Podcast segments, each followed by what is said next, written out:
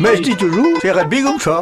Ah, Mais je dis toujours, chez Redby comme moi. Non, c'est rugby comme ça. Alors, alors, chat ou chenna Moi, je dis que c'est rugby.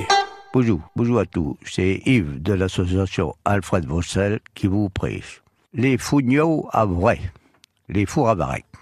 Au fait, il y en avait bipusure tout au long des côtes de la Hague. Mais pour banchi, faut savoir à qui que servait chez Fougneaux là. Les gens de la côte ramassaient de velours avec à long manche le vrai venin, c'est-à-dire les algues, le varech qui arrivaient sur la côte. Après les tempêtes, et je sais pas ça qui manque dans la Hague, une fesse qui, ils mettaient le vrai en vuillotte, en meule. Après ça, et bien au jour, ils brûlaient le vrai, justement dans chez Fourneau, qui n'a ressemblé rien à un fou à pain. C'était une manière de trou, de tic les pierres du bord avec ta main sur le champ. Depuis, la met a quasiment mâché tout. Et on, a- en a retrouvé deux dernièrement à Saint-Germain. Alors, comment que ça fonctionnait Toute la journée, nous y ajoutait du vrai. Ça fumait, mais il fallait pas que ça fiombe.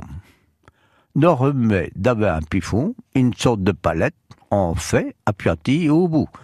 Et où c'est, ça faisait comme une manière de bouillir de sa rosa. Ça refroidissait, ça durcissait la nuit, et au matin nous cassait à la masse. Ça partait par bateau dans les usines de Bretagne, you qui faisait la soude.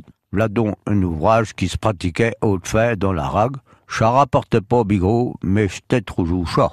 Faut que je vous dise que je tisse ces renseignements-là de Gérard Villegrain, qui est un spécialiste de la question. Bonjour, à bientôt.